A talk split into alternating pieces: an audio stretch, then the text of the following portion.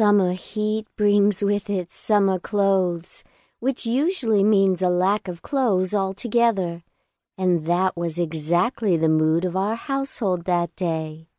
I'd awoke from a terrifically erotic dream to find my panties sodden and my lust running high. I couldn't really remember the dream, only that it was hot. So when I drew the curtains back and looked into our backyard and saw my older housemate Matt busy at work, well, my mind started racing. He worked shirtless in the garden, the hot sun beating down on his big back as he bent over the flower beds and tended to his magnum opus. He'd been working on the garden most of the summer and it was looking pretty good.